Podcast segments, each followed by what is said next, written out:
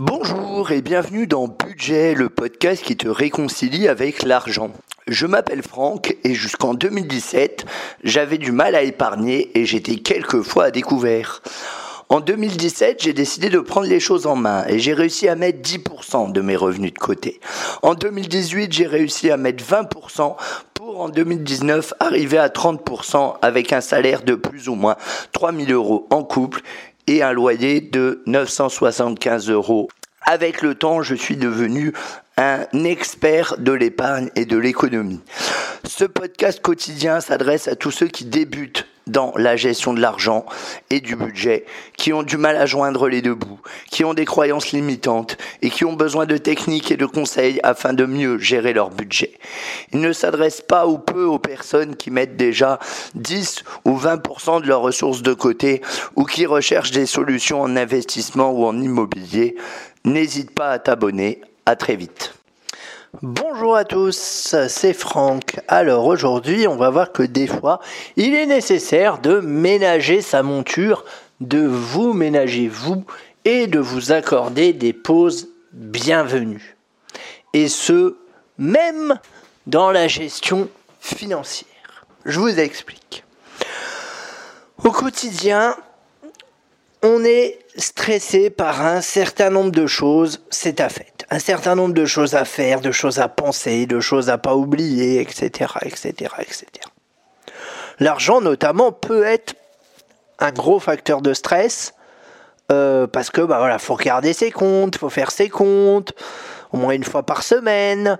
Euh, faut vérifier que tout est bien tombé, tout ça, tout ça. Enfin, c'est quand même une charge mentale euh, qui parfois est assez compliqué à gérer. Hein. Des fois, on en a ras le cul. Euh, disons-le clairement, notamment quand on met de l'argent de côté pour un projet. Voilà, des fois, c'est un peu long et tout ça. Euh, on est un peu saoulé. Et surtout, surtout si on veut épargner, vous voyez, on fait, on fait attention à ce qu'on dépense, on, voilà, on se met une petite pression, euh, on fait des choix, il y a des choses qu'on sélectionne, des choses qu'on sélectionne pas, etc., etc. Pour autant, qui veut aller loin ménage sa monture. Ça veut dire que des fois, eh ben, accordez-vous des pauses. Si pendant une semaine vous regardez pas votre budget, normalement s'il est fait, c'est pas dramatique. Normalement, ça doit pas être dramatique. Si c'est dramatique, c'est qu'il est mal fait. Mais normalement, une fois que vous avez fait le budget et que vous savez ce qui tombe, euh, ce qui est prélevé et tout ça, normalement, vous n'avez pas besoin de le regarder toutes les semaines. Je vous conseille quand même de conserver l'habitude.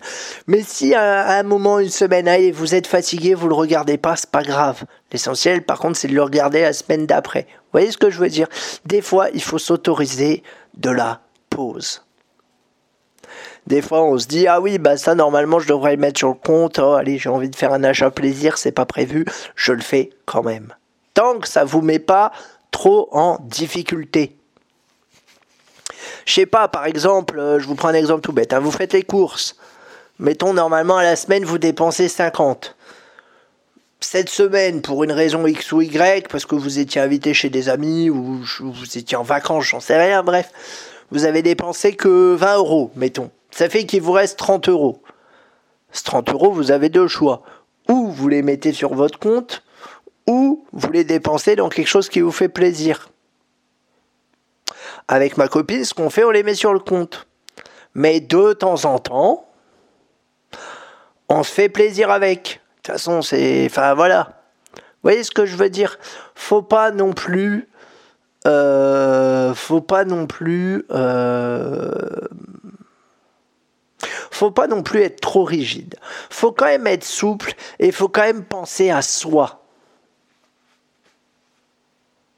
C'est pour ça que je vous conseille de tout le temps garder un budget loisir. Parce que sinon, vous allez être très frustré. Et si vous êtes très frustré, vous n'irez pas très loin en matière d'économie. Donc vraiment, ça, c'est important. C'est valable pour le reste aussi. Hein. Euh, moi, normalement, toutes les semaines, j'enregistre des podcasts. Ce qui fait que je publie à peu près, euh, j'ai une semaine d'avance en gros. Il y a des semaines où j'ai pas forcément ni l'envie ni le temps d'enregistrer. Bah, c'est pas grave. Moi, tant qu'il y a un podcast par jour, peu importe, j'ai envie de dire. Par contre, il faut qu'il y ait un podcast par jour.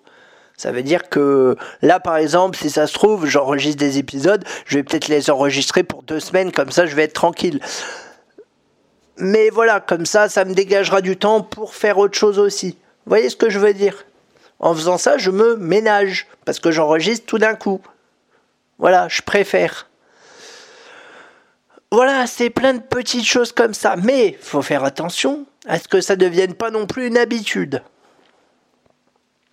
Enfin, une habitude. Ça peut devenir une habitude, mais il faut pas que ça devienne une habitude quotidienne. Vous voyez ce que je veux dire?